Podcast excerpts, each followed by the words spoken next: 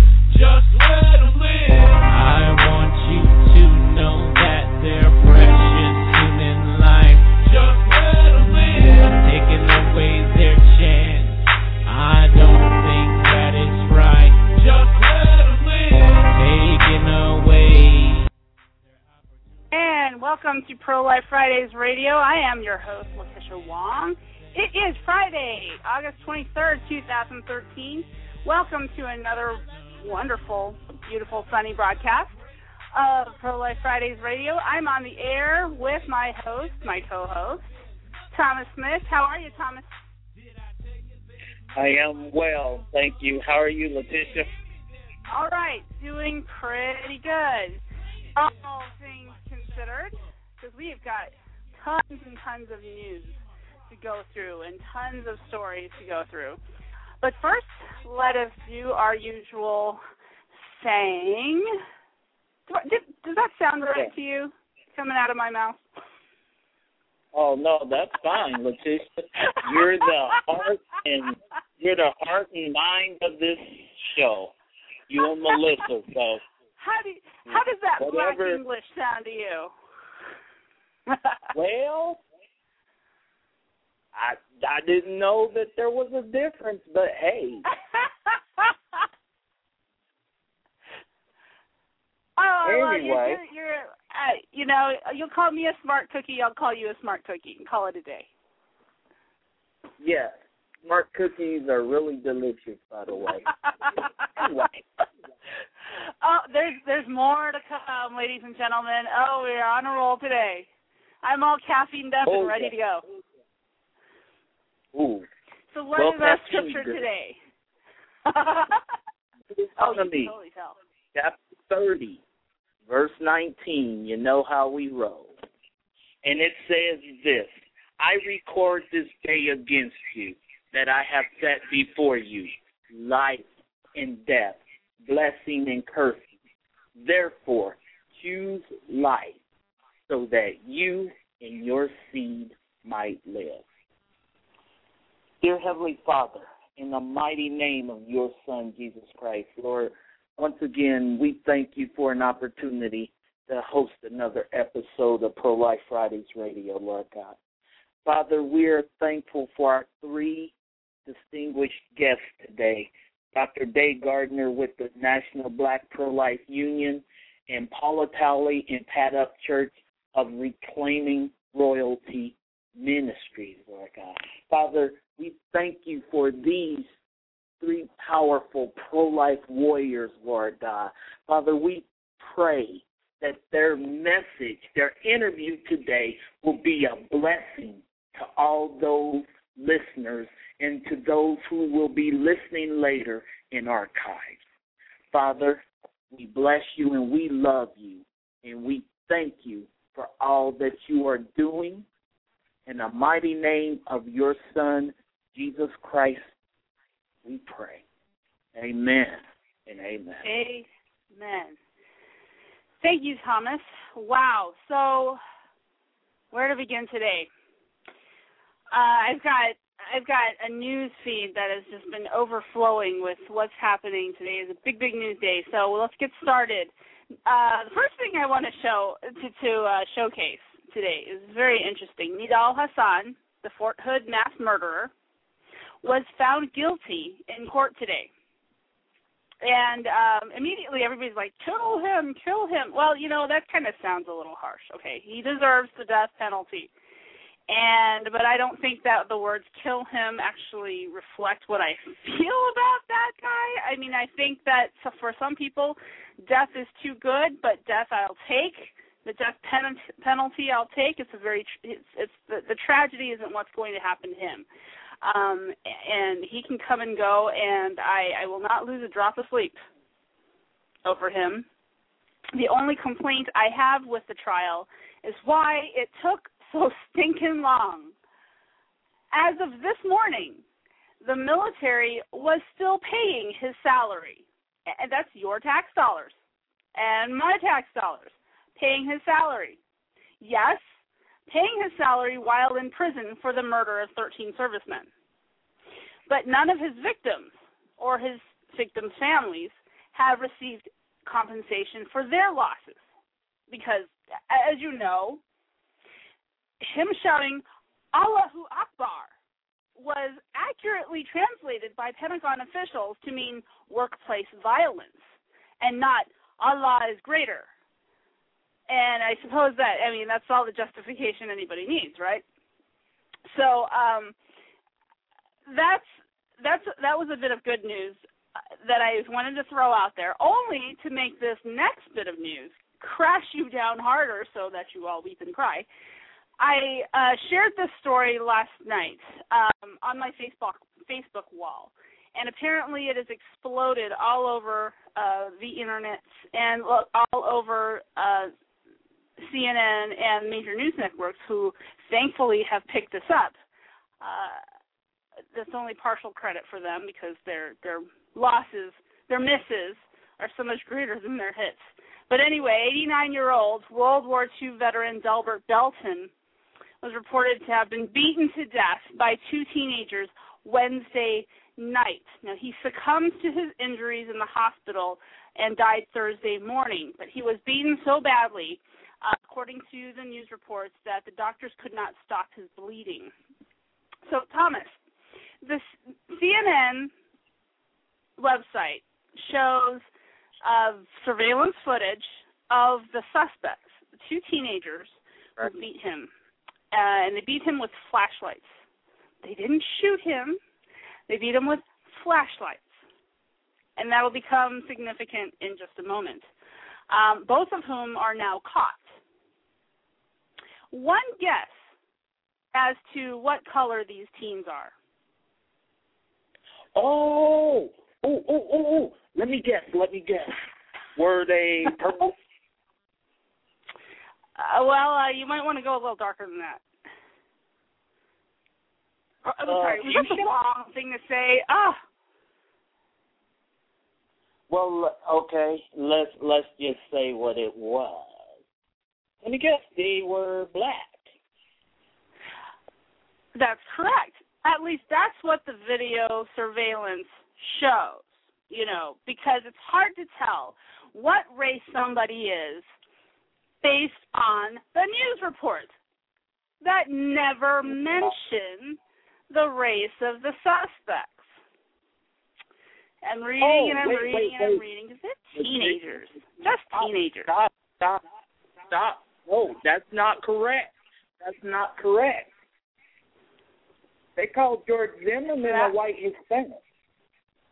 Uh-huh. They do miss the race if it's black, if it's white on black crime or what they perceive to be white on black crime. But let me jump in here for just a second, and I'll throw your monologue back to you.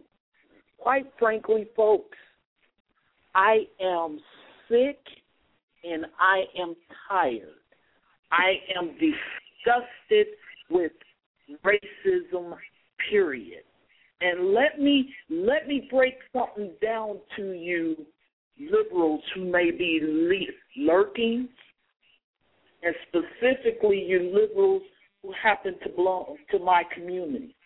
I don't care what ignorant pile of mess you choose to believe. You commit a crime against a person based on the color of their skin, and you happen to be black when you do it against a person who's white, you're racist. I'm tell you something, liberals. You need to take the crap about you. A black person can't be racist because they're not in power. All you black liberals, folks, the same ones who hate them, who won't even support and stand up for the, the community that you that you care to love, folks. They're executing us to the tune of 1,800 babies a day.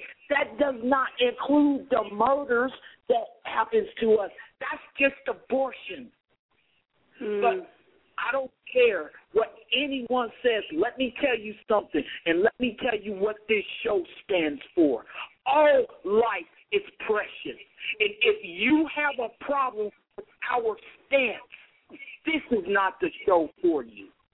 Because I will love and care for and grieve for a white baby as much as I would grieve for a black baby. A white That's life, right. a black life, any life. Folks, we have interviewed the wife of pa- Pastor Pastor Saeed, who is still in prison in Iran. If we did not Right. care, we would not do what we do. And this is a message to all you liberals who are lurking. We care about life. Sorry, Letitia. I'm just I'm pissed No. about because enough is enough. Those people did not have anything to do with Trayvon Martin in that verdict. But what gives you the right? Ah, ah, but I'm getting to that. I'm getting Ooh, to that. Go ahead. Go ahead. Go ahead. All right, all right, all right. So, so, um, uh, let me get to that in just a minute. There's, there's so many things in this story that I want to tease out. That's why I needed that extra time. Okay, so let me get to it. So I'm re- so before, because I know after what you just said and what I was going to say, before anyone gets on our case to ask what relevance I have at pointing out the fact that these two teenage boys were black, because then you're going to say, ah, you're just racist. Uh, before someone gets on my case to ask what relevance I have at pointing this out, I want to point out again that when the Trayvon Martin George Zimmerman story broke, it was all about a white man, and they had to tack on the Hispanic part later because they found out that wasn't entirely correct. The white Hispanic man, because I mean, who calls anyone anybody a white Hispanic? Like black English. What the heck is that? A white Hispanic man killing a black teenager. There was no story that was written about the Martin Zimmerman story. There was no no news outlet that did not mention the race of the two figures in that story. Yet, however, with this one, they never mention it at all. Well, thank you, mainstream media, for cherry picking what you choose to emphasize in a story. Because I have a suspicion that all these major news networks, CNN, NBC, and your ABC, NBC, CBS news reporters, and whoever writes the stories for them to speak on the, uh, on the six o'clock news or whatever, are not going to mention what race these two teenagers were because they don't want to prejudice anyone against the black community by saying uh, by inferring by with reference to their racial background that all black teenagers are thugs. Not that anyone would think that, but they're so afraid that we would that they're not going to mention it. But they're not afraid of mentioning the fact that George Zimmerman was not black and they wanted him to be white so badly that they called him a non existent racial name, a white Hispanic, in order to enact some kind of social revenge on the white community for being white. And yes, I do believe that's the whole point. So, getting back to our story, that's the relevance I have at pointing out the fact that CNN did not mention the race of the, the two suspects. Now, you said, Thomas, that this has nothing to do with the Trayvon Martin case. Let's let's take let's take a listen at what the what the what the police chief had said two teenage suspects, both between 16 and 19 years old. They need to be caught, period. Because that's senseless, man. Beating an old man, what kind of person does that? Put a, uh, excuse the expression, a whim. Friends of Shorty have put up a memorial outside the pool hall. As they hold out hope that the kind old man who gave so much for his country will get justice in the end. Oops. All right, let me back that up. I screwed up the audio there. Anyway, the, I'm going to back that up and say that um, point out that the police investigator had said that this was a random act.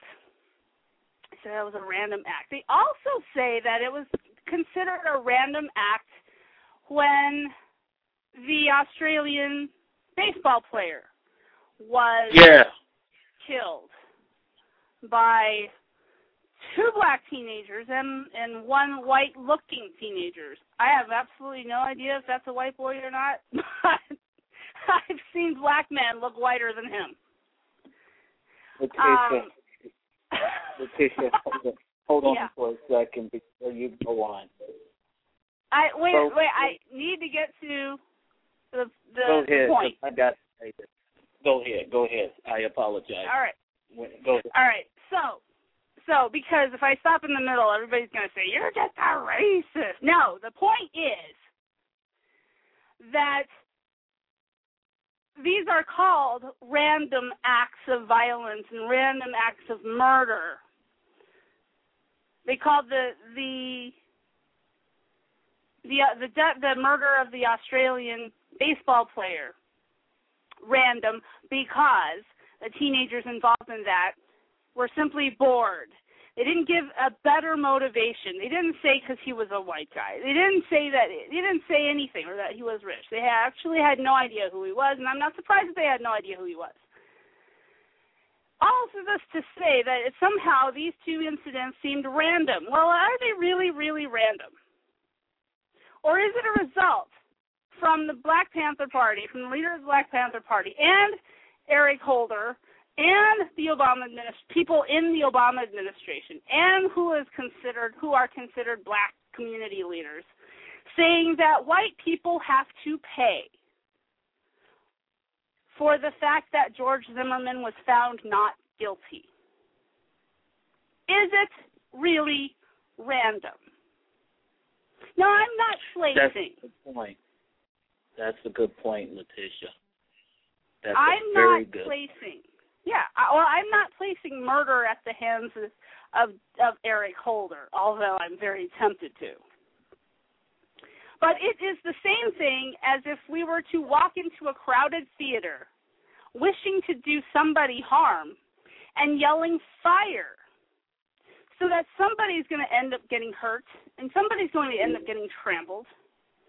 But I didn't mean anybody in particular was going to get harmed or trampled or hurt or even killed. There is a level of plausible deniability, but not moral plaus- but not moral deniability. Is what I'm saying. Right. How do you expect the teenagers of this country of African black descent who have no fathers, as that pointed out to me by my good friend Wintry. Hi, Wintry, if you're out there listening, this is a shout out to you. How do we expect teenagers with no fathers at home, very terrible, who are put into terrible American school systems, not disciplined at all, and live in a culture where God is assumed not to exist, morals are relative, and the highest pursuit of the human life is personal pleasure, however temporary it is. How do you expect young people with no discipline who live in a culture like that to even care? So the whole the whole story was, oh my goodness, they killed an elderly man. He was a war veteran who fought on our country's side for good. How can they kill an old man? It's easy. When you don't have a conscience that is built into you from your culture, that's that's how. And how can we build a culture with conscience if we are say it's legal to kill a child in the womb and a, and a woman has a right to do that? These teenagers can't learn to respect elderly people if they themselves, from birth, from before birth, from in the womb, haven't been res- taught the respect for life themselves. Letitia, Letitia, I gotta stop you. I gotta stop you. I gotta give you a vivid example. I I'm gonna be real.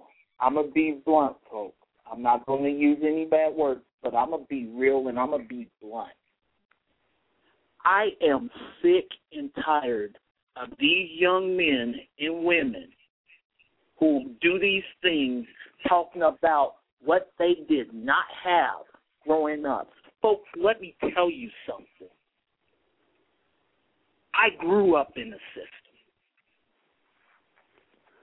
It was so bad for me, I still, to this day, struggle to feel a part of any type of family. But let me tell you something what I did not do and what I grasped for. I did not drink. I did not smoke. I did not do drugs. Yes, I was angry at the world.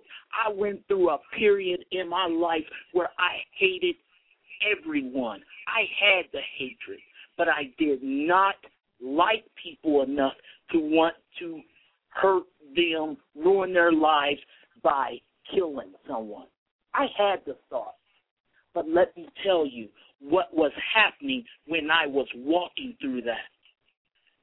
I had a loving Father in heaven who was loving me, who, despite the fact I was not paying attention, he was still reaching down his hand to me in love, who never gave up on me. So, you know what? As far as I'm concerned, folks, they have no excuse. I grew up being told by my mom one guy was my father, only to find out in 1994 that it was a whole nother guy. And this individual later died. You know what? I didn't hold no grudge against him because this is how I think. You can't hold a grudge against someone you barely knew. Mm. So, to the young men and women in our communities that's always coming with these excuses about how bad they had it, let me tell you something. You talk to me when you deal with health issues. You talk to me when um, you talk to me when you work three jobs, go to school full time, and you barely average three hours of sleep. Right. Been there. Right. It's, that's why I'm a college graduate today. And there was a period in my life where I did those things and I was living on the street. So let me tell you something. No more excuses for what we do and what we don't do. Right, and ladies and gentlemen, I was actually going to use you as an example today, uh, but you go ahead. You have just jumped ahead of me. I don't mind. I don't mind at all. But I, I was going to say, ladies and gentlemen, that if anybody had has a right to complain about his circumstances, it is my friend Thomas here, because he has been a victim of this liberal progressive system that parades as compassion for most of his life. And he has been been treated badly i should say because as a result. Uh in in in more than one way in more than two ways in more than several ways. But his life is an example of how you can be a strong and a whole person who doesn't take it out on society because it's not society that let him down. It's liberal progressives let me tell you that. It's liberal progressives who think that people can be put into a system quote unquote for their own good but like every liberal social progressive social plan big idea. They don't work. And the truth is that they don't just not work. They do the opposite of what is advertised that they would. The welfare of the 19 welfare of the 1980s 1970s 1980s before welfare reform in the 90s took place was a horrific system of disempowerment, poverty, and that that funneled people into dependence on the government and drug use Right, and illegitimate. Right. When healthcare reform under the Clinton administration was enacted by Republicans, it helped people get off of welfare. Welfare should not be get more welfare. It helps people Right. get off of welfare, find jobs, find stability in life to become productive, self sustaining members of society. And what did the Obama administration just do in uh, 2000? I believe it was 2010. Start rolling back the progress, the true Easy progress. them all. That's right. And that's what progressivism is. It's actually opposite, not as advertised. Progressivism is regressivism. We're going backwards to a time where things were worse for people because there was rampant dependency and people feeling disempowered. And out of that, they caused the social problems that we have because there's no direction in people's lives. And the government government takes its hands off whenever it feels like it. Just when people need some guidance the most to point them in the right direction. Some government agency and some some bureaucrat somewhere turns them around and says what you need is more dependency, not less. Exactly. But anyway, that's exactly. that's beside uh that's a little bit beyond the scope of what I wanted to say. But a great example of that is da, da, da, who's loving that Obamacare? UPS apparently doesn't, and the University of Virginia apparently doesn't love it as much as their voters thought they would because they're dropping coverage for people that are now coverage. There goes this idea when uh, President Obama had said, if you like your health care insurance plan, you may keep it. Well, apparently you can't have it at all. So, I mean that I mean this has been a week of where I have just been the tr- truth in advertising, truth in advertising, truth in advertising is echoing through my mind in in a way to point out that there is no truth in the advertised uh, liberal progressive programs that come out of Washington D.C. But anyway, we have taken up a ton of time.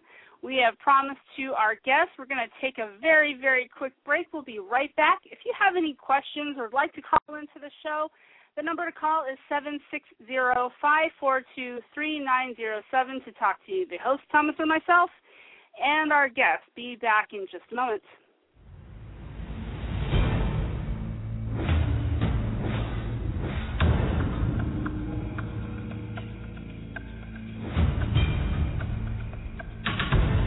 we had a whole plan that sold abortions, and it was called sex education. Break down their natural modesty, separate them from their parents and their values, and become the sex expert in their life so they turn to us when we would give them a low dose birth control pill they would get pregnant on or a defective condom. Our goal was three to five abortions from every girl between the ages of 13 and 18. The multitudes of people that have been hurt by abortion, it's just unfathomable. That abortion is really, to me, the ultimate exploitation of women. It is so shameful and secretive that many women don't tell anybody that they've had an abortion. They won't say anything for 20, 30, 40, 55 years. They're so traumatized. Silence.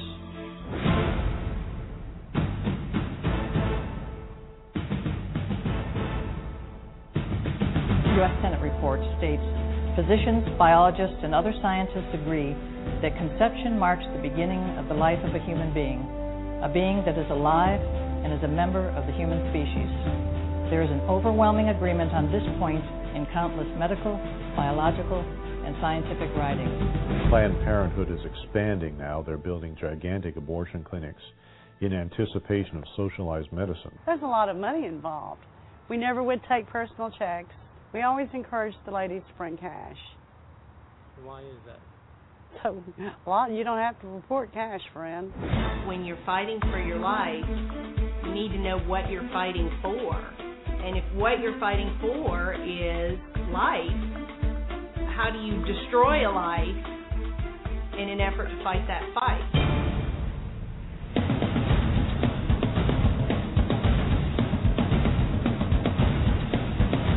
I'm fighting so hard to save myself that I'll kill someone else to get that. I recognized I'd been involved in the death of 35,000 babies.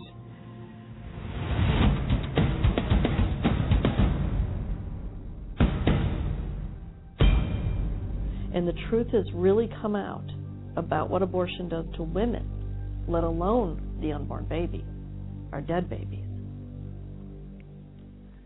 and be- welcome back.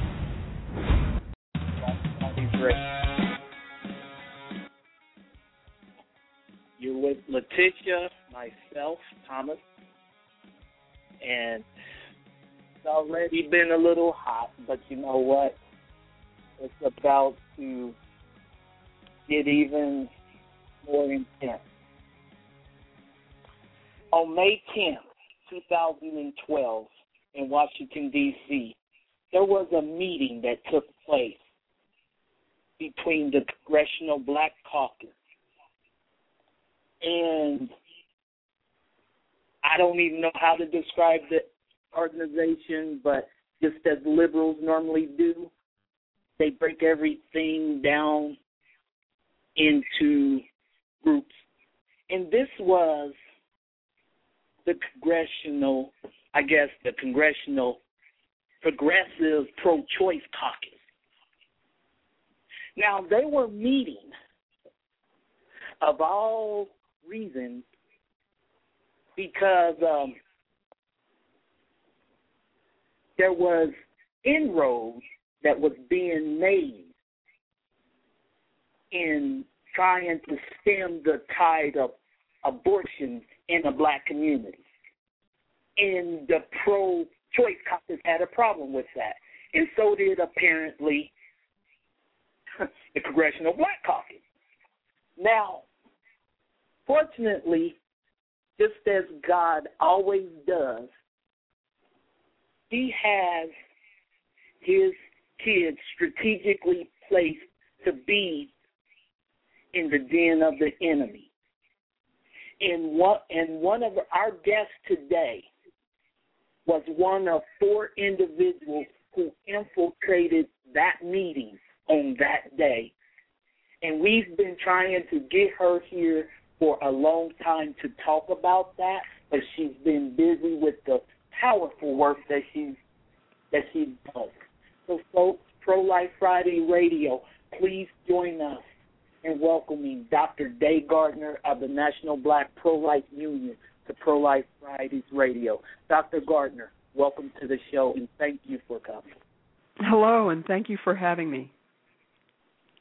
You're welcome very to the welcome. show, Dr. Gardner. Yay! Thank you. thank you. Glad to be here.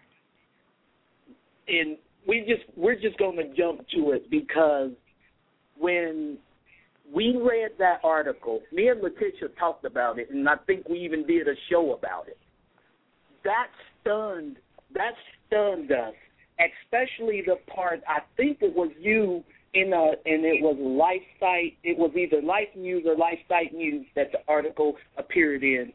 But one one of the individuals said that the Congressional Black Caucus knew the statistics of abortion in the black community, but they didn't seem to care. I, could you just talk to us from the beginning? And, and we know you have a short amount of time, but tell us that process and that mindset and how that came about with the Congressional Black Caucus.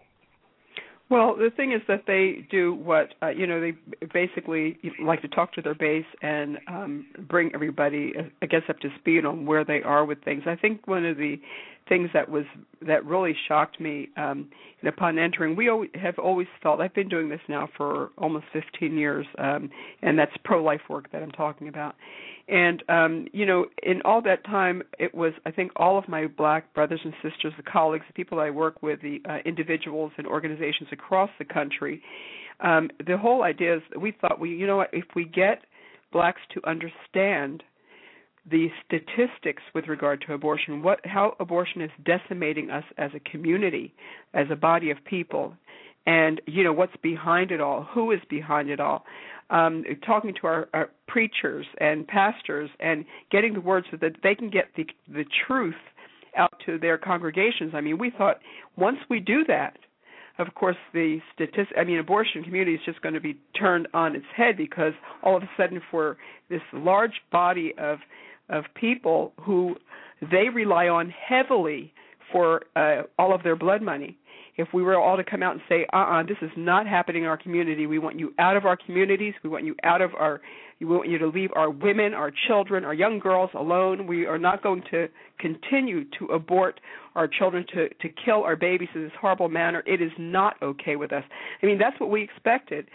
Um, what we found was, of course, that in going into that particular meeting, uh, you know, I thought, well, once everybody hears the truth, and I went into this meeting to hear. Uh, basically, I knew that there were several um, people who were going to be there, uh, blacks who were going to be there that were uh, supporting the abortion uh, lobby, and who were very much in the pockets of uh, Planned Parenthood and and and the the abortion um, groups.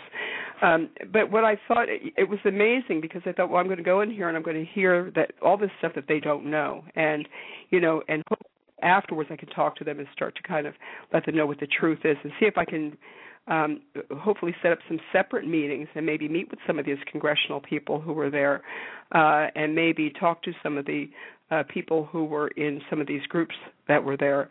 Um, and what I discovered in, in sitting in there is that um, there, I guess there were about maybe um, I would say roughly 75 to 100 people in this this small uh, room, and um, I was surprised to find out that uh, these groups had included uh, a few um, black congressional members, um, the Black Caucus members. Uh, one was Con- Congresswoman Lee and uh, Donna Edwards uh, from Maryland, Congresswoman Edwards.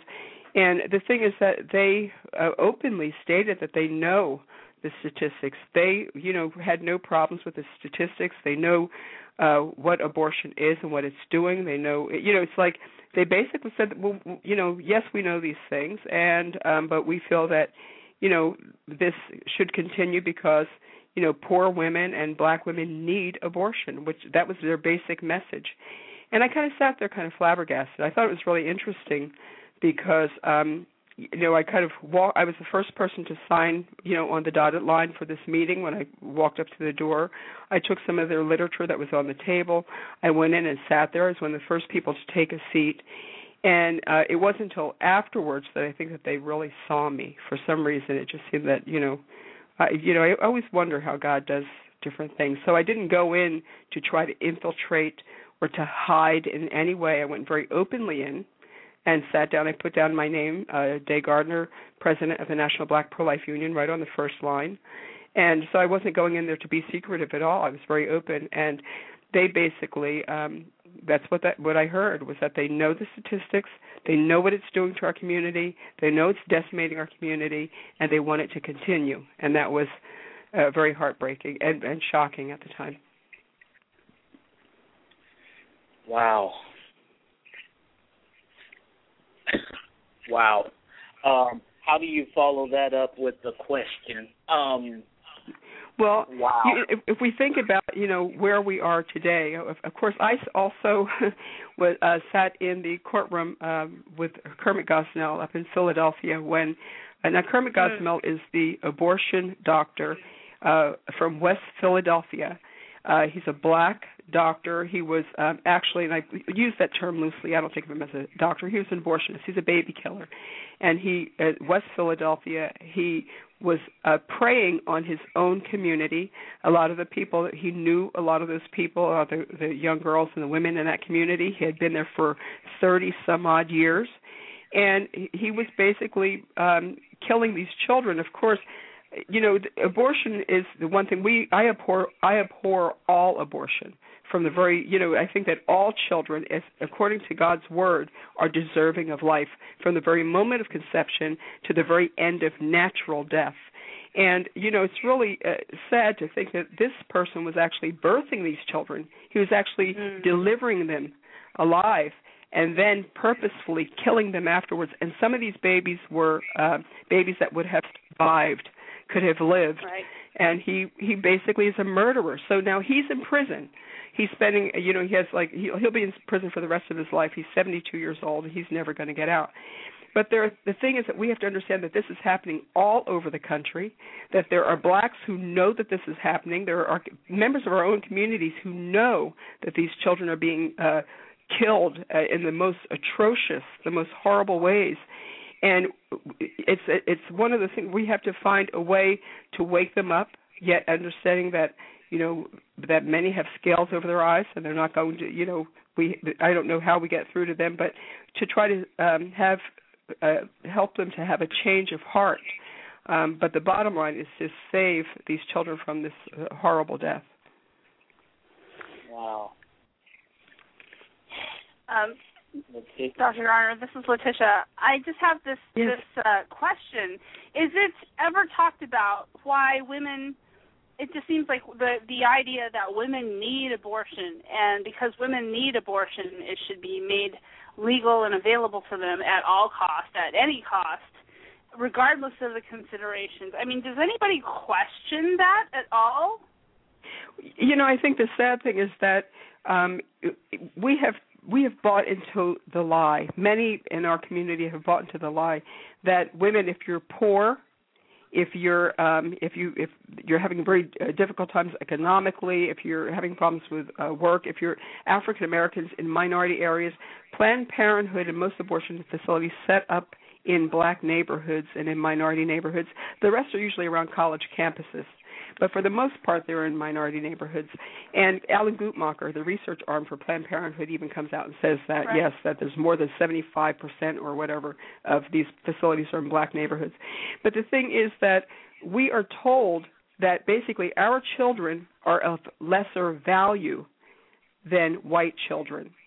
And Mm. you know it's it's like and we see that every night every time you look at television you see you know children abducted these beautiful little girls kaylee and haley and amber and all of these people um and the things these beautiful children that are are killed and are missing. And uh you know because god loves all of us all children no matter what race they are they're all beautiful. But you know what? The black children are beautiful too and our why is it that on the, in the media we don't hear an awful lot about children, black children that are missing? Uh, you know, we we love them too, and I think that it, we have to face the fact and the reality that there is a difference. There's a different value placed on African American children. That they're just somehow not quite as precious as white children, which is totally ridiculous because we love all children the same, just as God loves all children the same. And I think Right. that that's the thing we have to realize that there is a lesser value put on black children. So therefore, if a woman is poor, uh, if she you know feels that she can't um, afford a child, well, it's like well, go ahead and kill that child. But what we have to remember that a poor woman who kills a baby, it's not going to change who she. She's still going to be poor the next day. The only difference is that she's going to be the mother of a of a dead baby. She's still going to be a mother Right. because once your body starts to change, your body changes. You can't go backwards from that. So the only the only change will be that she's still a mother, but now she's the mother of a dead baby, and we have to understand that. Right. Yeah. and and that's I I don't know under I don't really understand how um abortion is sold even in in especially from our I mean what what got me so much and I know I'm going all over the place what what got me so upset was the Congressional Black Caucus refused to look at the facts straight straight up and see that this is not uh, uh, I mean abortion cannot sustain it, abortion cannot I mean I don't even know what I'm saying. The black communities numbers wise, culture wise, influence wise, they are sitting on a a shrinking mass of land for a, for a, I mean a, no better analogy that I have. They they're trying to stake their claim in uh, the United States legislature, trying to provide black representation, but they are undermining their own reason to be Well, you're absolutely right in the sense of abortion. Well, in the sense that we at one time were the largest minority in the United States, and of course that no longer is the case, and we have to realize that that fact is due, at least in part, uh, due to the fact that we are aborting uh, in such large Mhm. numbers. And the thing is, in recent years, the abortion numbers have dropped, but they have dropped predominantly among uh, whites. That blacks are still the abortion numbers among blacks are still rising. And again, the the reason is because they're put they're put in our neighborhoods right around the corner. We're told that you know it's the best thing if we want to ha- finish school, if you want to have uh, you know a good life, if you want to be able to afford things, if you're poor or whatever for whatever reason, that you know it's best to abort your child. But what's really wonderful in the sense that God is so great, and we have to give all glory to Him, is the fact that um, children, um, we're with three and four D ultrasounds, and with modern technology, we're finding that these children now. You can see pictures of these babies in the womb. You see that they are they are not blobs of tissue. They are not just Right. you know. Uh, uh, uh, un, uh, we can see the humanity of the child, and I think that that's what's phenomenal that that God has allowed uh, for this wonderful uh, technology to be available. That we can see this, and what it is doing is that our young people, especially the younger people, are they get it. Uh, many young blacks all of a sudden are saying, "Wait a minute," you know. Uh, where uh, I used to go to the March for Life um, years ago when I first started, and to see very few blacks, and and now it's just wonderful not only see the numbers of blacks growing who are marching for life, but at the same time, uh, many of them and many of them, uh, large numbers of black youth, young people who understand that there's no stigma that was uh, like there may have been involved um, years and years ago back in the uh, 50s and 60s and even the 70s if you were uh, an unwed mother the stigma that was uh, you know that made it seem like you were a bad person or a bad girl or whatever that that stigma is not there anymore and these young kids are understanding and realizing you know okay so i'm i'm pregnant it's it's not the end of the world and it is not the end of the world it is not the unforgivable sin either. That God Mm. loves you no matter what. Hey, Dr. Gardner, I have, um, I know that your time is limited, but I have a question that was submitted to me. So, so the question is kind of it's kind of pretty long, but um, what are our next steps, and who to whom do we take the message? Who will respond with conviction? Pastors, or do we look outside the Black and Muslim communities?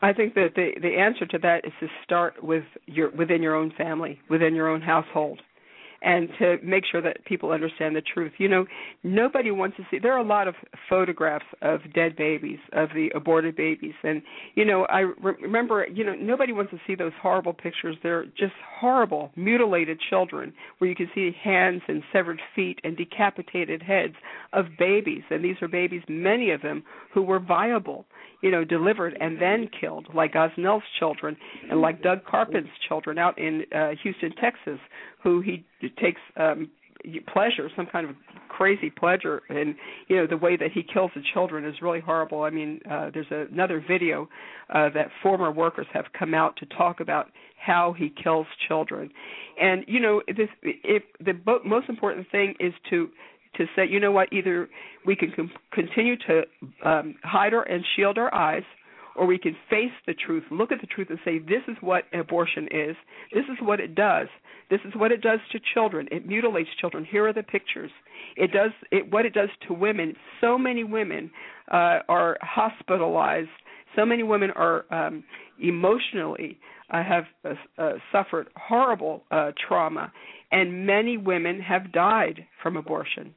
So what we have to Yeah. do is the truth within our own families, and then step out to our congregations, to our church, to our friends, um, you know, our very best friends, and it's it's time that we start talking about it.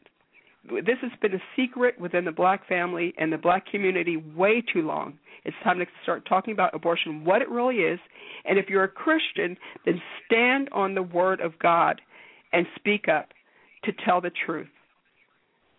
Amen. Amen. I, amen to that. Wow, Dr. Turner, before you go, tell everyone about the show you do on Fridays uh, as part of Star Parkers Network. yes, I, I actually I didn't realize that they were named uh, the same. Uh, uh, it, actually, it's we do a Pro Life Friday also, and this is on Star Parker's Cure America every Friday morning from nine to ten. I do uh, Pro Life Fridays for Star, and um, it's on Urban Family Talk.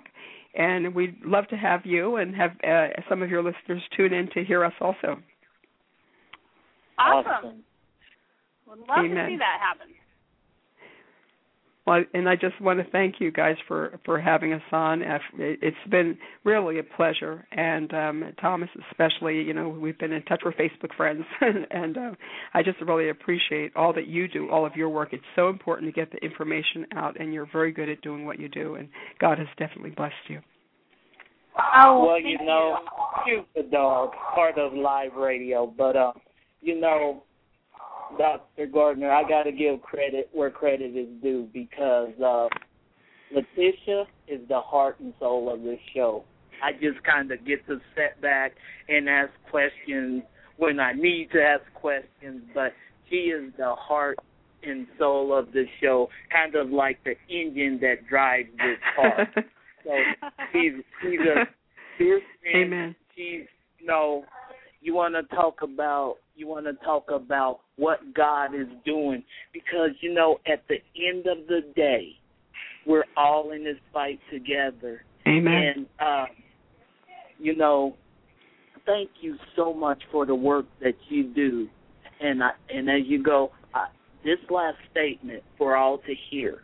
You know, while we're doing the work that we're doing in trying to end abortion, what I believe is going to be the ultimate demise of abortion are the testimony of the women who have actually lived through and experienced the lives of Planned Parenthood, the National Abortion Federation, and the other privately owned abortion organizations. the post-abortive mom.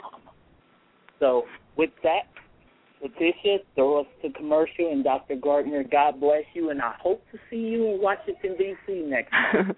Thank you, and I hope to meet you too, Letitia. All right, I would certainly love to. Thank you for being on the show. We'll talk to you next time. Bye bye. Take care. God bless. Bye bye.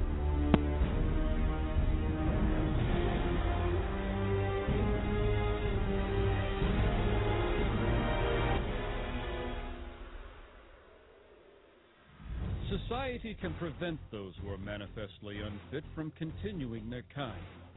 Three generations of imbeciles are enough. I do not join in the belief that the African is our equal in brain or in heart.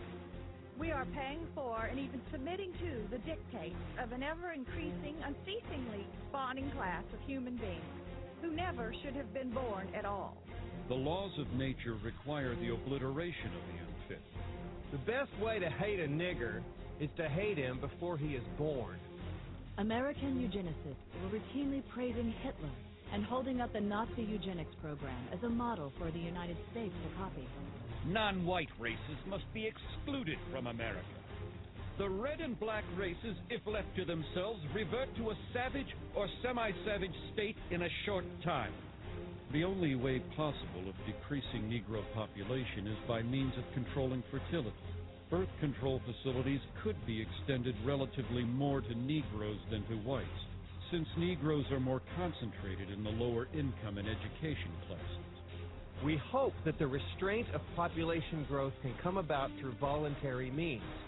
But if it does not, involuntary methods will be used. There should be national sterilization for certain dysgenic types of our population who are being encouraged to breed and would die out were the government not feeding them.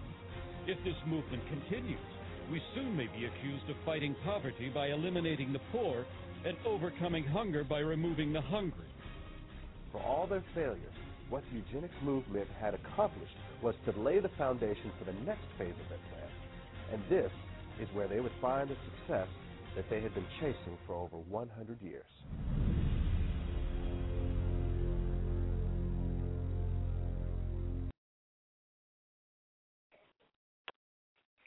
And welcome back to Pro Life Fridays Radio here on Pro Life Fridays Radio. Now, you know, I like to say that every now and then in life, we get to meet many, many, many special people. Excuse the squeaking of the door. And a few weeks ago now, I had the honor and the pleasure of meeting two special women. Actually, met a lot of special people at this event, but these two kind of uh, really touched, really touched my heart. Um, they're connected in their ministry. Um, sometimes when you meet people and their stories impact you in such a way that you just want to give that person a hug that was kind of my encounter with Miss Paula Talley. Um, and last week, a young lady who's on the board of her ministry shared her story. She shared her story. So this week, we have woman of God whose heart and love for people is extraordinary and it's genuine. Please join me, Pro Life Fridays listeners, in welcoming a very dear friend of mine in just such a short amount of time. Thank you, Lord. Welcoming Miss Paula Talley of Reclaiming Royalty Ministry and her board member, Mrs. Pat Upchurch, back to the show. Ladies, welcome back. Hello. And Hi, Thomas. Good afternoon. uh, Good to talk to show, you. Hi, Glad Polly. to have Hi. Paula. Hi, Pat. Welcome to the Pro Life Fridays radio program again. Wonderful Thank to have you. you. Thank you. Thank you. I'm just I'm just wanting you to just start from the beginning, share your heart, and then share how reclaiming royalty ministry, how God birthed that in your heart. So Okay. just take it away. Start sharing your story. Thank you. Well, first of You're all, very- I'm honored that you've invited me to be on the show. Thank y'all very much. And I'm so glad that my friend Pat Up Church is here with me as well because uh, we work well together and uh, love what we're doing. So to begin with my story, um, I'm a post-abortive woman who um, had an abortion many, many years ago. But the thing about it is you never forget the abortion. I was a young mother uh, who was single, and I had two daughters, and had gone through a divorce, which made me very bitter and angry because of what happened. So I decided that um, I had not worked in eight years, that I was going to have to uh, find something, a career where I could take care of my daughters. And I decided to get into the travel industry. And with that, I had the opportunity to travel quite a bit. And so I was traveling to a state um, one week and having dinner in a restaurant. And a gentleman came up and asked if he could have dinner with me. And I said yes. And then, as the story goes, I said the rest is history. I found out that I was pregnant. And I was afraid, devastated, did not know where to go. I felt like that if um, my ex husband's family found out, and he found out that my children would be taken away from me because I was a struggling mother, even though people said I looked like a jet setter. I wasn't. Um, I mean, I was blessed in traveling, but I, I still struggled financially. And I knew that their father, who had remarried, would um, take them. So I told my boss what had happened and that I was pregnant. And she said, You're going to have to have an abortion. And I didn't even know about abortion then. I mean, I was clueless, so to speak. And that was actually about four years after Roe versus Wade was legalized. So she went with me to the abortion clinic. And I can remember walking in the door and I felt so low. And I was a born again Christian at the time. So I share that only because I know that there's Christian women out there who may have done the same thing and they think they can't be forgiven. I felt I, I've- been reading in Psalms about David, and he was a, a man after God's own heart, and yet look what he did. But when I walked into the clinic, I turned around and I said, I can't go through with this. I told my boss, I can't go through with this. And she said, You don't have a choice. And in my mind, I knew I had a choice, but I was making the wrong one. And so I remember going upstairs to where all the women were who uh, were having the abortions. And I had been told I had the mercy gift. So, you know, I can step right into someone else's heartache or pain and it just I can see it. It's a discernment. And these women looked so broken, just like I was. And one by one by one, we went into where uh, the abortion doctors were and had the abortion. And it was horrific. It was horrendous. And I came home and I remember all the pain, and I'm talking about not only emotional but physical pain that I suffered from that abortion. I hid that from everyone, with the exception of maybe three close friends. And I, it's interesting how I just uh, I've worked with Dr. David Reardon with Elliot Institute, and he's written many books on and done research on abortion. And it was interesting what he wrote, and we talked about this. But women of abortion eh, go through many things. They go through denial. They become, become promiscuous because you see, we don't care anymore. At least I didn't then.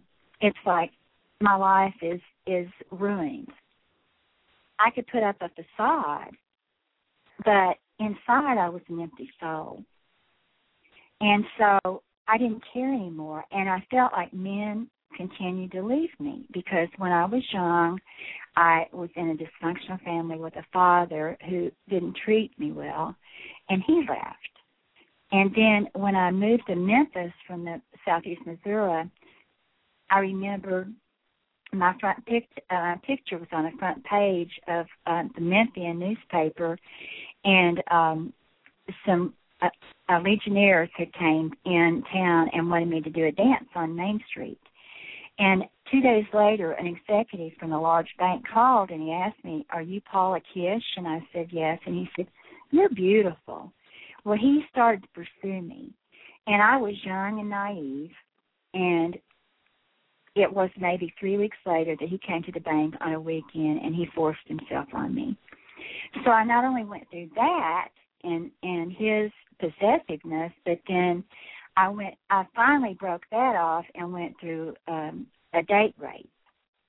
So you can only imagine as a young person how I was just messed up. And but I felt like that I was fine when I was married. You know, I had beautiful girls, all was well until my husband left. So I went through seven years of drinking, and uh, there's a story in a book called Motherhood Interrupted that's it's my story, along with 14 other women, and it's the title is True Princess, and um, it tells about all that happened in my life. But I didn't care anymore. Life was just, in fact, it's also been proven that women who've had abortions will uh, try to commit suicide. And I did. And I drove my car to the Memphis, uh, to the uh, river, to the bluff, Memphis Bluff, and I sat there and I thought, okay, I'm going to drive my car off in the river, and no one will ever know what's happened. They'll never know. I was that depressed. And I opened up, I had no money, and I opened up my billfold, and there was a card from my mother, and it said, Don't quit when things get tough, as they sometimes will. And I began to sob. And I thought, I can't do this. I have two daughters that I have to raise, and I love them with my very being. So I didn't obviously didn't commit suicide, but I went through many, many more years of just um, secrets. And in 1987 was the year that God brought me back home, just like He did the prodigal son. I my mother passed away, and many many other things were happening in my life that I won't even go through all that. But a young man who saw me in a beauty pageant when I was young told me that he was in love with me when we were younger, but he could only be friends if I, I wouldn't marry him, and I didn't. So his father told me I should call and talk to him, and I thought, well, he's married, I shouldn't really do that, but the way his father spoke, he wasn't. So I did. And when he called me I it was just like we had talked yesterday, and he was an awesome young man. And of course, we were older then, but he said, I remember him saying, Paula, are you still as beautiful as you always were? And I jokingly said, Larry, come on. You know, we've aged. I have wrinkles. I color my hair. He said, No. Are you still as beautiful on the inside as you always were? And that was the Larry Talley that I knew. And seven months later, he came back to Memphis for the second time, and we married, and I moved to St. Louis. And he on the same weekend that he came there, he said that he went to his hotel and that the Lord just took him to his knees because he had been living a life just like I had. And he said, Paula, God just spoke to me and my life is going to change. So it, it was as if both of us had been brought back home together. And we had a beautiful marriage for 12 years, given the fact that he also uh, found out that he had lung cancer and he had a heart attack. But I said, I'm glad that I was the one that could be with him because I loved him so much. And when he died, I had a friend say, Paula, you're going to have a ministry from this death of Larry. And I said, I, what ministry? I, I'm grieving over my husband. She said, just, I just, the Lord's just given this to me. You're going to have a ministry. And I began to read the prayer of Jabez every day, the prayer of Jabez. And so I thought, okay, Lord, I could minister to widows. I can minister to divorcees. I can minister to single women. You, I, I'm, I'm taking you at your word to enlarge my territory. In 2004, I was working for a large corporation, a travel corporation, and I knew things were beginning to happen, and I felt like I was going to lose my job. And I'd been there 17 years and had an excellent job. But changes were taking place. I remember um, I had, first of all, come to the point where I was ready to speak out about my abortion. And that was the Holy Spirit. And so I was so stressed out, I went home, went to bed. In the meantime, I totaled my car. I woke up the next morning, dropped to my knees, and said, Lord, take me home, please you know that uh, enough and it's like no you're not ready you're not ready and i looked outside and i saw that beautiful sun and i thought okay lord i'm going to i'm going to do whatever you want. And i walked into the living room where my oldest daughter was sitting and we always had coffee together and i said honey we need to talk. And she said okay mama what, what do you want to talk about? And i said well i have something to tell you, and I hope you're not too shocked, but I've had an abortion. And she was shocked. She couldn't believe it. And she said, Mama, how could you go so long? It was 20 years. How could you go for so long? And I said, Because I wanted to hide it. I didn't want anybody to, to judge me. I'm sorry, Jill. And that was my fear that my girls would turn from me. And you know, she said, and it's interesting, I said this when I spoke. She said, Mama, we could have had a brother. So fast forward, and I left Merritt's Travel, and God began to just work in my life. And all of a sudden people are calling me about the pro life movement. They heard that I'd stood up in my church and I spoke and, and told about my abortion. And that's when I was invited to RAMA in Kansas City, Missouri, a RAMA conference, and Allan Parker was there. And I thought it was unusual. He's very distinguished, he and his wife. And I thought, here's all these women and this man and his wife. What I didn't know was Allan was looking for a state leader for every state to uh, speak out on pro life. And he invited me to their luncheon, and I was on their television show the following week and worked with them and became their state leader. This is just how God works. I thought, You're just amazing, Lord. And so with that, I began traveling with Allan and, and other women from Operation Outcry and of course Pat Upchurch will speak up. She she was there on the television show as well, Faces of Abortion. But the Lord used me. I I, I started to count because I journal. I I've I've spoken to, and I'm sure Pat has as well. I've spoken to hundreds and hundreds of women, and they would cry, and they'd say, "I can't be forgiven. I can't be forgiven." And I said, "Yes, you can." Yes, you can. Because I know I am. And it's not the unforgivable sin, which they think that it is. And I did too. And then they began to heal. and I began to heal. And I went to a. This is where Pat Up Church comes in. I went to a Forgiven and Set Free Bible study, and Pat was one of the leaders. And we became friends.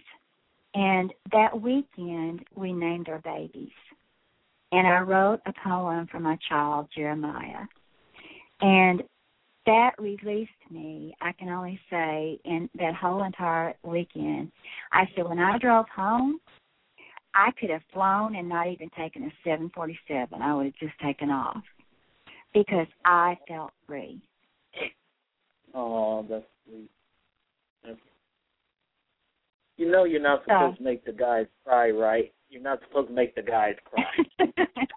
Don't tell me you're crying, Thomas. well, you know, but you know what?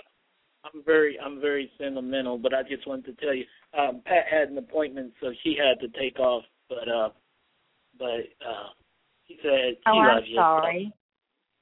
Oh no, it's fine. She no, she had an appointment at six, so she had to okay. Oh, okay. But go ahead. Well, um, when you talk, you had asked about our ministry, Reclaiming Royalty Ministries. Yes.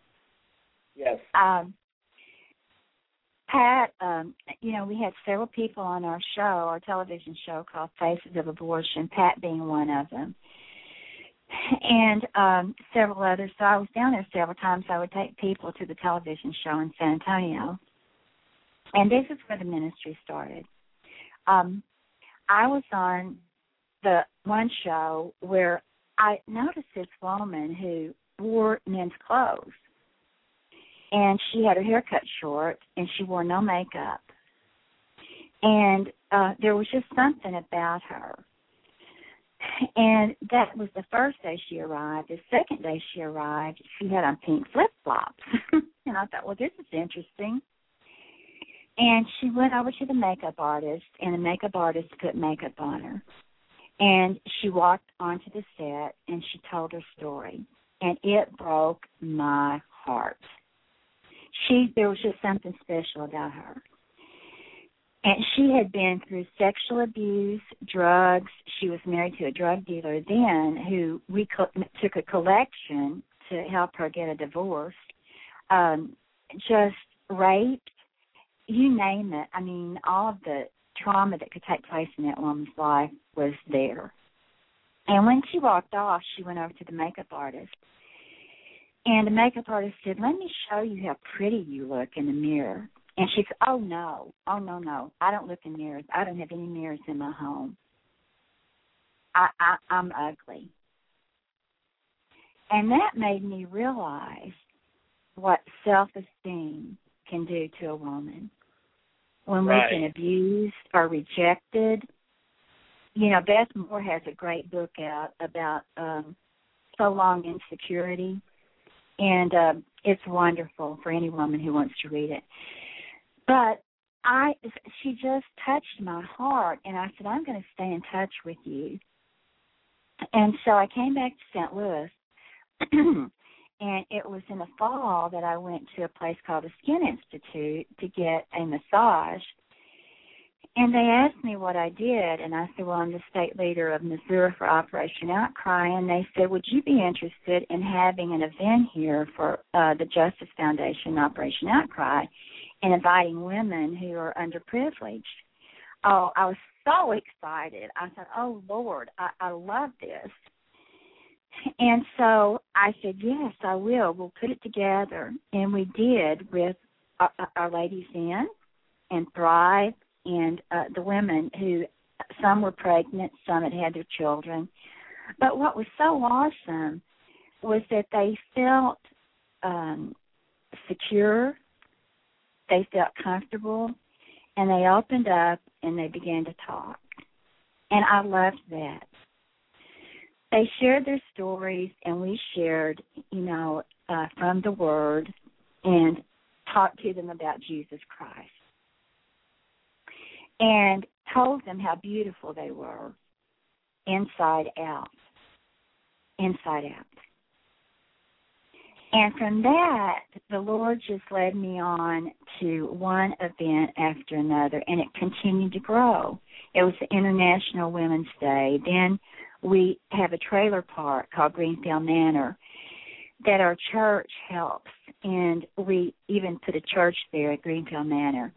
And I began working there with all of the children, and and grew so close to those kids, and they wanted me to talk to their parents. So as I began to meet the parents, I found out what they were going through.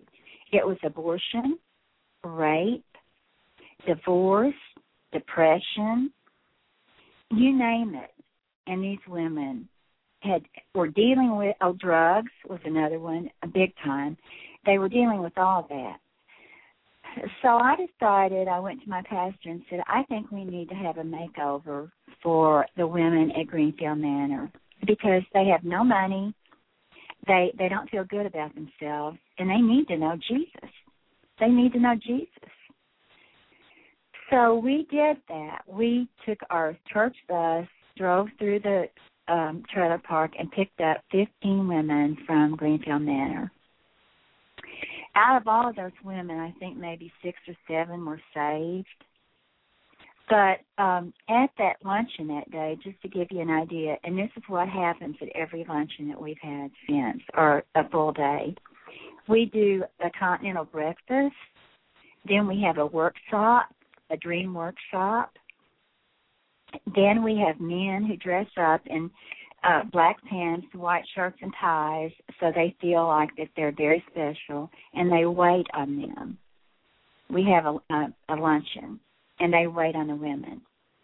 Afterwards, I had a singer, Pam Green, who is awesome. She's a gospel singer, and she sang two gospel songs. They all began to cry. Then afterwards, my pastor came, and I was so excited that this big salon allowed us to come in as a Christian organization and to share the gospel. And I mean, even the the stylists were walking in and listening. And Pastor Johns shared the the gospel. Afterwards, we had three pastors there: a Filipino pastor, we had a Russian pastor, and we had Pastor John. And I began to call out names, and one by one, the pastors would walk up, and they would put a, a tiara on their head, a silver, uh, not silver rather, but a, a purple sash around them, just as if they were in a beauty pageant or if they were princes, and hand them roses. And those women cried and cried. So I know, you know, to God be the glory for all that He's done through these events to little girls that were from 5 to 11. We had a little Princess Day. The Thrive, the Crisis Pregnancy Center, the Our Lady's Inn, we had over 150 there. And we uh, took them into a chapel and preached to them and spoke to them, gave them the word. So that's how Reclaiming Royalty began. And Pat Up Church, as you said, she's now on the uh, board. So um, if you'd like to ask questions, I apologize that I've talked so much. oh no, no, no, no, you're fine because that's that's how we that's how we roll. Um, when okay. someone has a powerful testimony that needs to be shared, we let them share. Now, um, I don't know if Letitia has any questions that she would like to ask. I know that she's preparing for the stupidest episode, or I forget what she calls it, just our stupidest thing of the day. I'm here. Well, uh, yeah, I I I would only ask um Paula, um, what.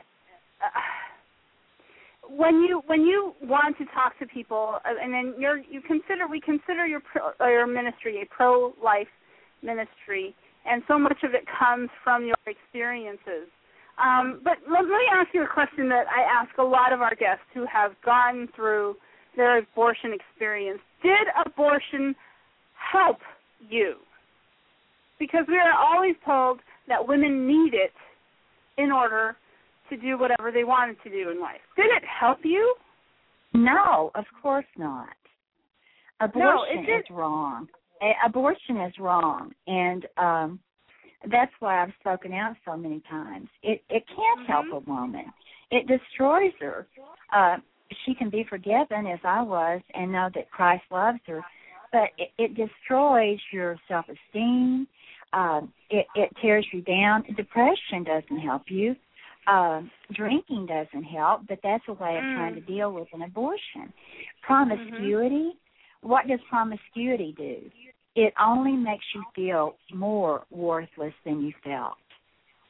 So, I've I've been in the state capitol with Planned Parenthood and uh, Dave Reardon, and I've given my uh, testimony.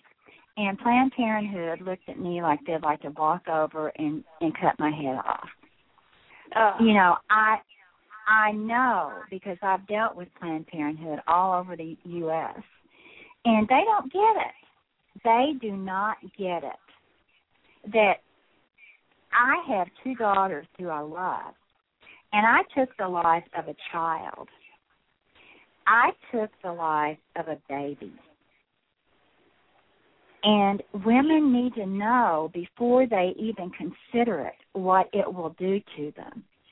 And mm. I tell I tell many young girls that think twice. You know, obviously the best thing to do is stay abstinent until you're married. Mm-hmm. And that was my goal when I was young. Because if you're Mhm. abstinent and then you marry the one you love, then you're in God's will. And that doesn't even become a concern. But our world today, the morals have changed so much. You know, the morals have changed. And it breaks my heart when I see these young people who they don't care. And they need to care. And where is that coming from? Their home life? Their home I life? really, I I I can I echo that. Um, you know, I don't think they're taught to care because Right. the examples they have are of people who take their their sexuality very flippantly. I, I don't think that women women aren't treated as as human beings. They're treated as objects to to have sex with. And women treat Now, each other like that. They, Yeah, it, that's true in in probably the majority of the cases. I have to say that there's many godly men that I respect since I've been pro life, and um, women can allow that to happen based on how they behave. Uh, it can be the men they're involved with. Um, I had a godly mother who loved me, but I didn't have a godly father, and um, I was not treated well. Um, so young girls, if they don't have a father uh, image, they can grow up and they and only I and only until they know how much Jesus loves them can they turn their life around. You know, and we still we're human, so we we I mean we have temptation. But what did God say? There's not any temptation that He can't uh take us away from, you know, that that Jesus had. So but but I've found that girls who did not have a father image have Mhm. uh they're more likely if they've been sexually abused, they're more likely to have an abortion that's been proven. Um if they're raped, then they may have an abortion right. because they they don't love themselves. They don't Mm. love who they are. And we and and- and what's so exciting is that I finally realized I have a heavenly Father who loves me more than anyone could. Amen. He loves me more than anyone could. And he'll never reject us. He'll never reject us. And he's a gentleman. And what I have to share this. I put this on Facebook that I I said last night, you know, I was laying beside a man in bed and I'm single. And I said, I went on to say it was Jesus. I mean, I just got this picture of Christ and how he lovingly put his arms around me and said, You're safe. I'm taking care of you. Mm. You have nothing to worry about. And someone, a good friend of mine, said, "Oh, Paula," she said, "that first comment scared me." I said, "No." so, um, ask me anything you want that can help these women out there who are contemplating an abortion or I think most what's most important for the women who are listening, if you've had an abortion, just know that there's healing. Mm. And I know women who sit in silence in churches Right. and they won't speak up because they're afraid they're they'll be condemned and Right. judged. And that breaks my heart.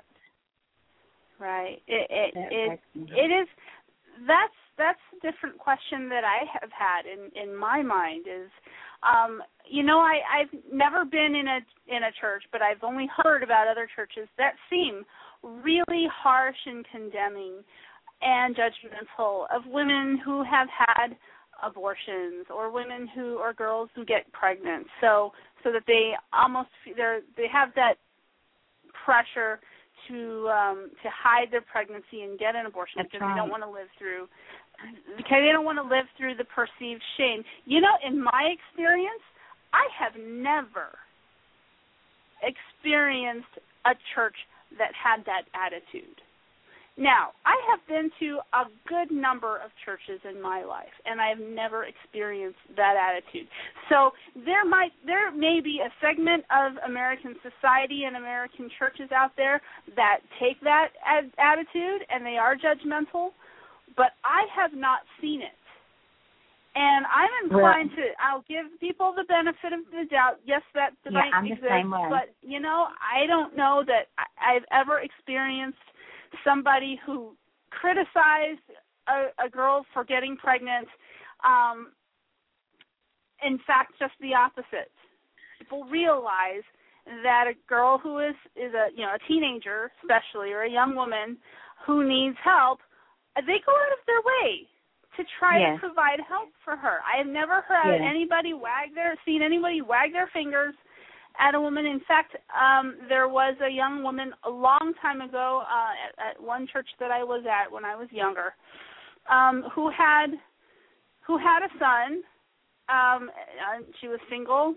She became a single mom, and we in the church threw her a baby shower for the second time she got pregnant, and we all Wow. understood because because her situation she had been a former drug user people took sympathy Mhm. on her we did not blame her for her choices because a lot of things was psychological she felt That's right. lonely. And she felt that's like right. she, her life That's was right. kind of out of control so other And people were way- taking advantage of her Right. And you know Yeah, other what? people the were. best thing.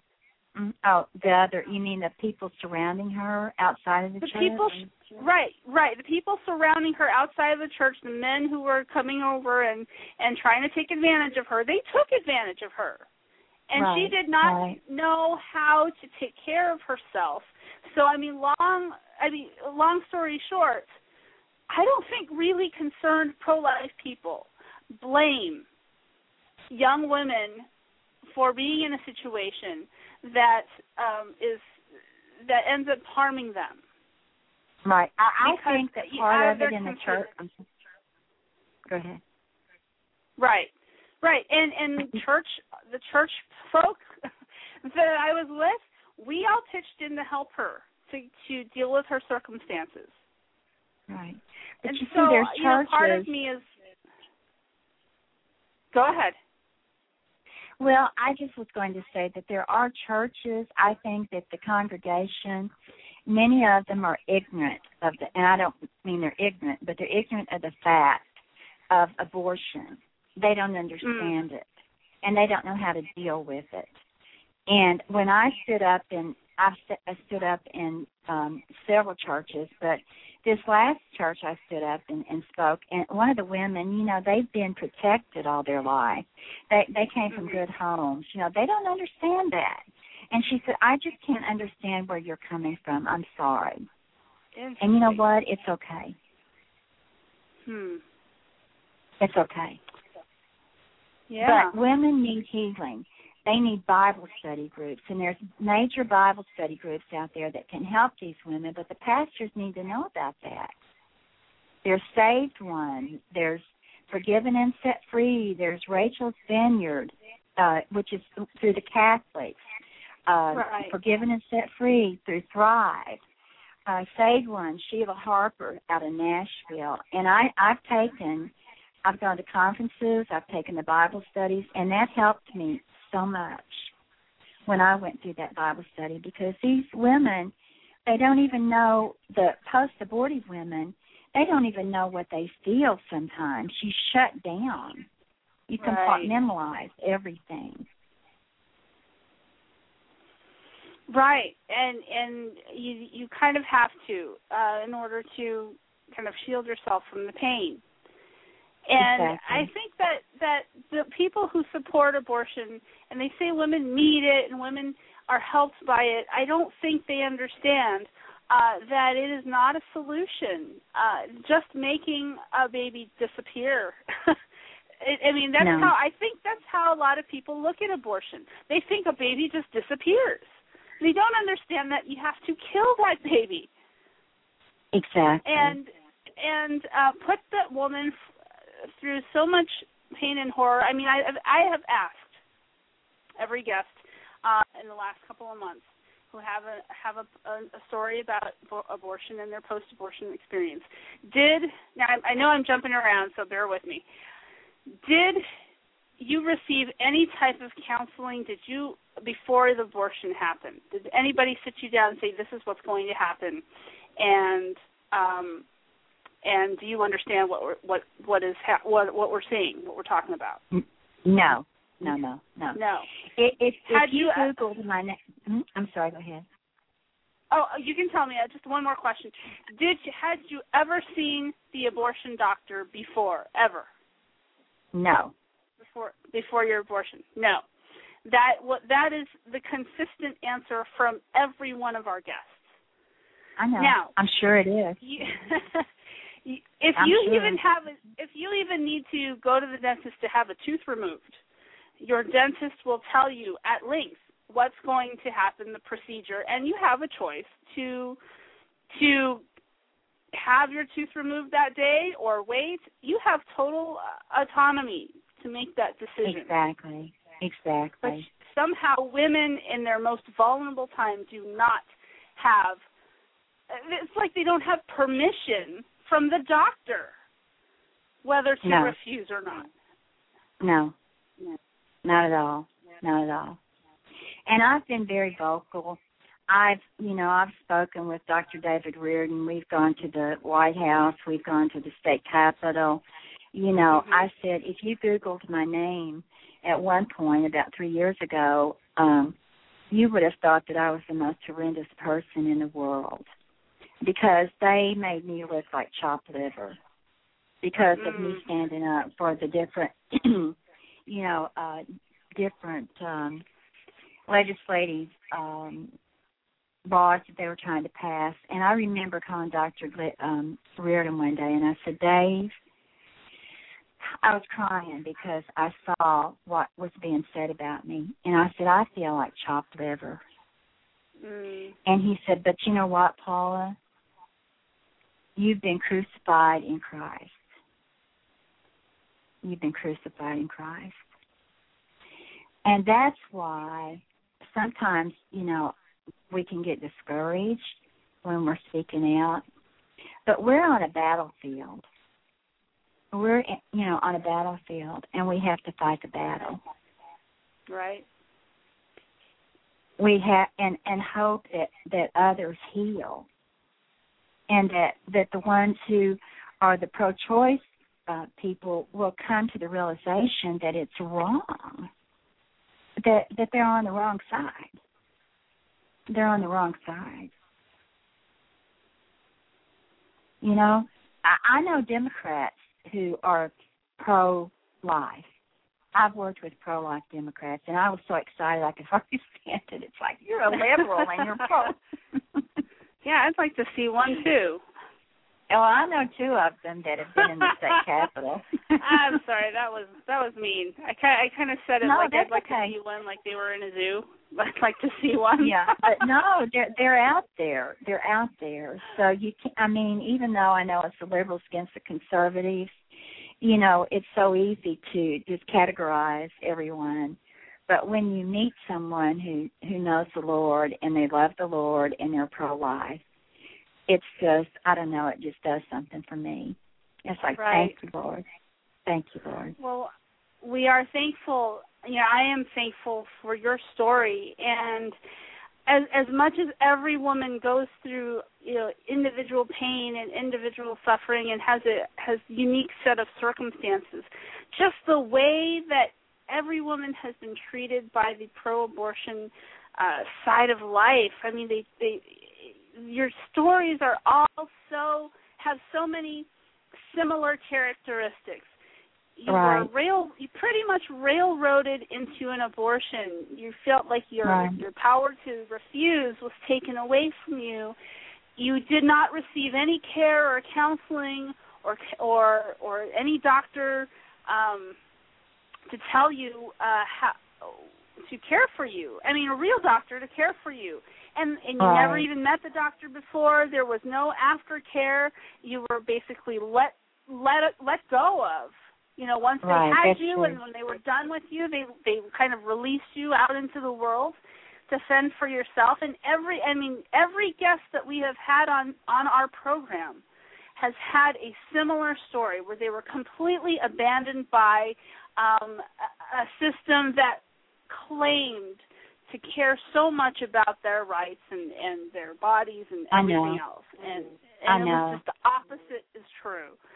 Um Yeah. so i i want to thank you so much for coming on uh, our program to tell us about your journey and your ministry of healing. And i mean Thank as you. much as as much as um as many people as you serve I, you know i i am so I think about all the many women just probably just today who have gone through an abortion who will need you tomorrow and probably tenfold what you Right. are doing. Um, so let me let me end our interview by praying for you. Our Heavenly Father, thank you so much for reclaiming Royal Ministry, uh, Royalty Ministries with um, Paula Talley, you know, head, heading up such an important work, Lord. I get, I pray that you give her an increase, Lord, and her story will go far and wide to touch the hearts of many, many women who have undergone abortion and need healing. And I pray more importantly, or just as importantly, that her story will reach the ears of women who are contemplating abortion and help them to understand they have the power to walk away from abortion. They do not have to feel forced into killing the life within just because somebody else says it would be better if they did. Um, I thank you so much. I pray that you give her um, just the blessings of of successfully seeing lives healed and, and having the blessing of being in that process. And I pray, Lord, that the Holy Spirit, your Holy Spirit, will come in and make that a spirit-filled ministry. And I thank you for Pat also being part of part of that ministry. Um, and we uh, will be will what be thankful to come talk to her again.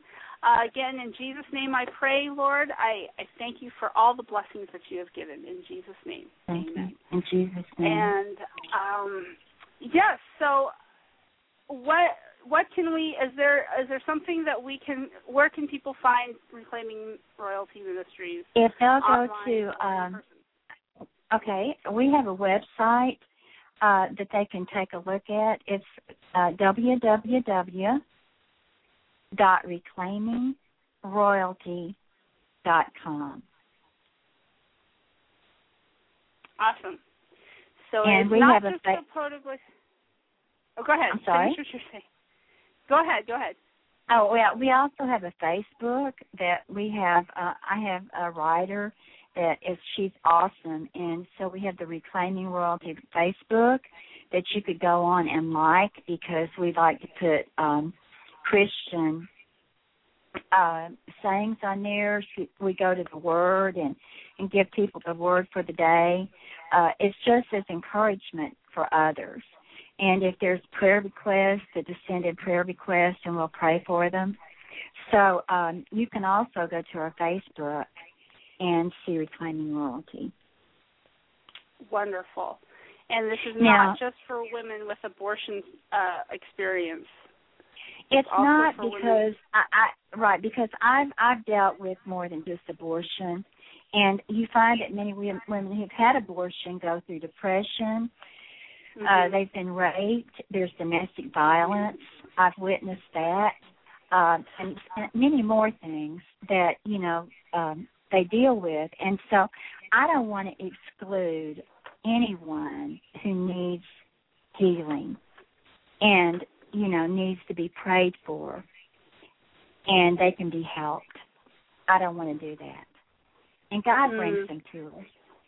God brings them to us. Beautiful. So we're going to have an event October the 12th, uh, which is Sheriff St. Louis Day.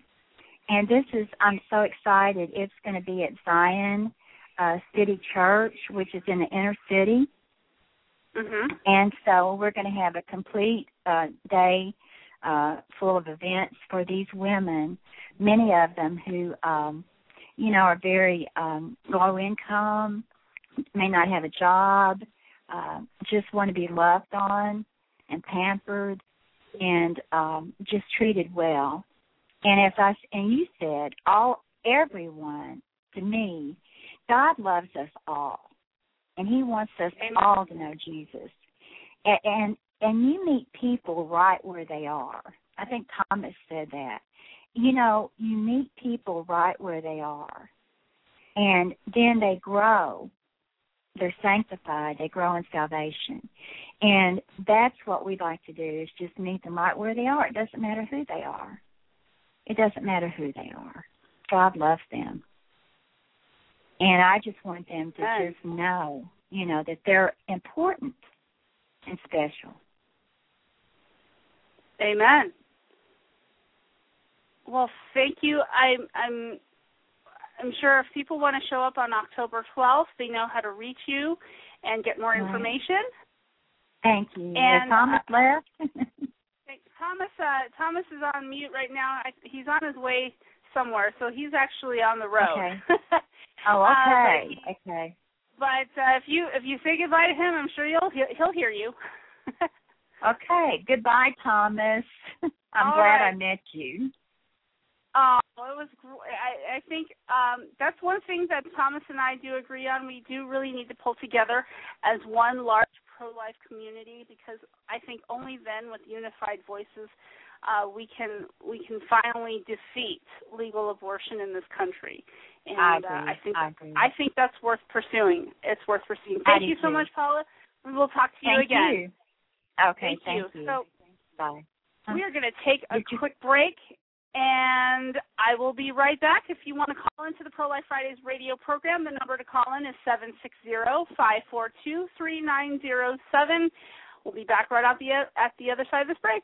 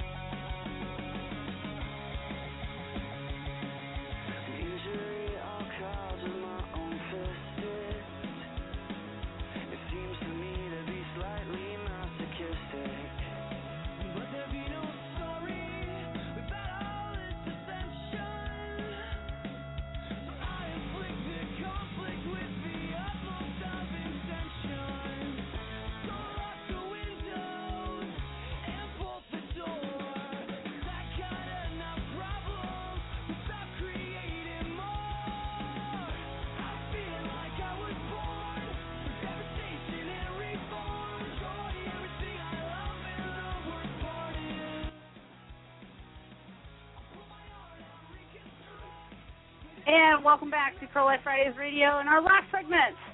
Oh, I get to have a little more fun. All right. So you've been waiting for the from the beginning of the show. I said there was a gun issue that was related to the World War II veteran story. So what's this about guns and teens that the murdered World War II veteran Delbert Bill, Delbert Benton? What is this? Well, anti-gun liberals who have whined incessantly that our violent crime stats are so high due to legal gun ownership are strangely silent. Where is the push now to ban Maglites? Now, Maglites, and we've all probably seen one. Those, the big ones especially, uh, they're, they're like metal pipes with a light on one end. That's what they are. I don't know what kind of flashlight Delbert Belton was Benton. I'm gonna say this wrong all night long, aren't I? Was murdered with. But all this to say that there are flashlight brands out there that make pretty good deadly weapons. But you don't hear an absurd cry to ban flashlights just because someone might use one to commit a murder. Oh, but guns, Letitia. Guns are made for shooting people. Uh, yeah, yeah. Abortion instruments are made for killing unborn children. And Dianne Feinstein doesn't seem to want any restrictions on the use of those things. So what's your point? Guns are weapons for shooting people? Well, really? Well, then when I go to the range and I shoot a piece of paper, is that an illegitimate use of a firearm? People can't go shoot targets, go go shoot cans, bottles, fruit or whatever else they can think of that is not another human being. Uh, this that story, you know, that aspect kind of goes brushes up so close to uh, the stupidest thing ever, but it's not quite there. But I'll give you another example that is just just as stupid as this. The, the teacher this week, again, so much happened this week. The teacher in Atlanta who talked a man who carried guns into an Atlanta school uh, to give them up is being praised by the left as an example of how guns aren't needed anywhere just because just because guns weren't used to stop a potential shooter in this instance. Well, now let me ask what if that man were Adam Lanza? Adam Lanza, who you might remember, the shooter in Newtown, Connecticut, entered that school to shoot kids. There was no talking to that guy because he looked at the deaths he caused, the shootings he caused, as points he was racking up before he took himself out.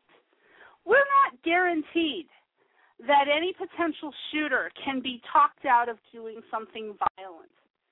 We can't even take that risk because people's babies are in schools and parents don't want school officials to take chances with gunmen. I know because I have babies in school. I'm I'm don't get me wrong. I'm glad that it worked out peacefully in Atlanta. I mean, let me wipe my forehead now. Whew, I am glad that it worked out. That the gunman gave up his guns. And whatever he had planned to do or whatever didn't take place if he indeed he was there to shoot somebody.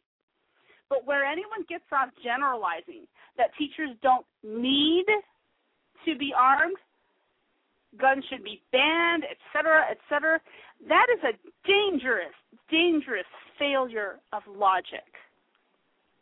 Because you can't carry around a policeman with you on on your back wherever you go to protect you. And indeed, even in New York, especially in Detroit, the police will tell you today that their job is not to protect and to serve. Their job is to take statements after a crime has been committed.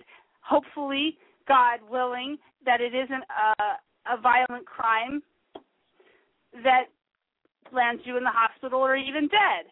It doesn't even have to be by gunshot.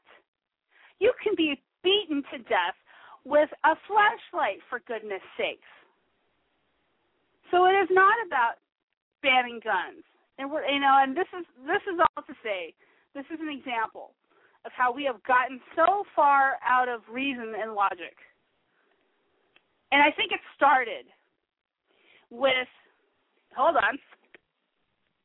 All right, it started with our belief and an understanding that human life is disposable from our conception.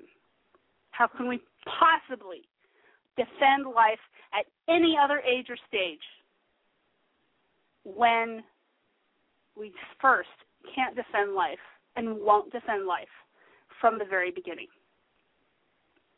So the stupidest thing ever, everybody wants to talk about Ben Affleck. Ben Affleck! And his new role, upcoming role as Batman and you know, when I heard that, I did what everybody did. Like, oh my gosh, I can't believe they picked Ben Affleck. Affleck. All right, Affleck. Yeah, he's he's kind of a cheesy actor. I think he did a fabulous job in Argo, and he ought to kind of stick to those kind of roles. But hey, I spend a lot of time. I spend a lot of time on this show talking about objective moral values on this show and how things like abortion is a matter of objective moral values. With movies and actors and who you think is cheesy and not good enough for this role and awful for this role and blah blah blah, have at it. I'm a mo- I'm a total moral relativist when it comes to who should act in a movie. Now I'm not saying I like the idea that Ben Affleck is going to be Batman I think tons of other actors would be better. But ultimately, I'm a relativist about that. I don't care. All right, and it is the stupidest thing ever that they chose him, and it is also the stupidest thing ever that everybody is just freaking out. Have a good night, everybody. Please join us again next week for another Pro Life Fridays radio program. We will see you then feel like you wake up every day to watch your life slide right by. Is it slipping?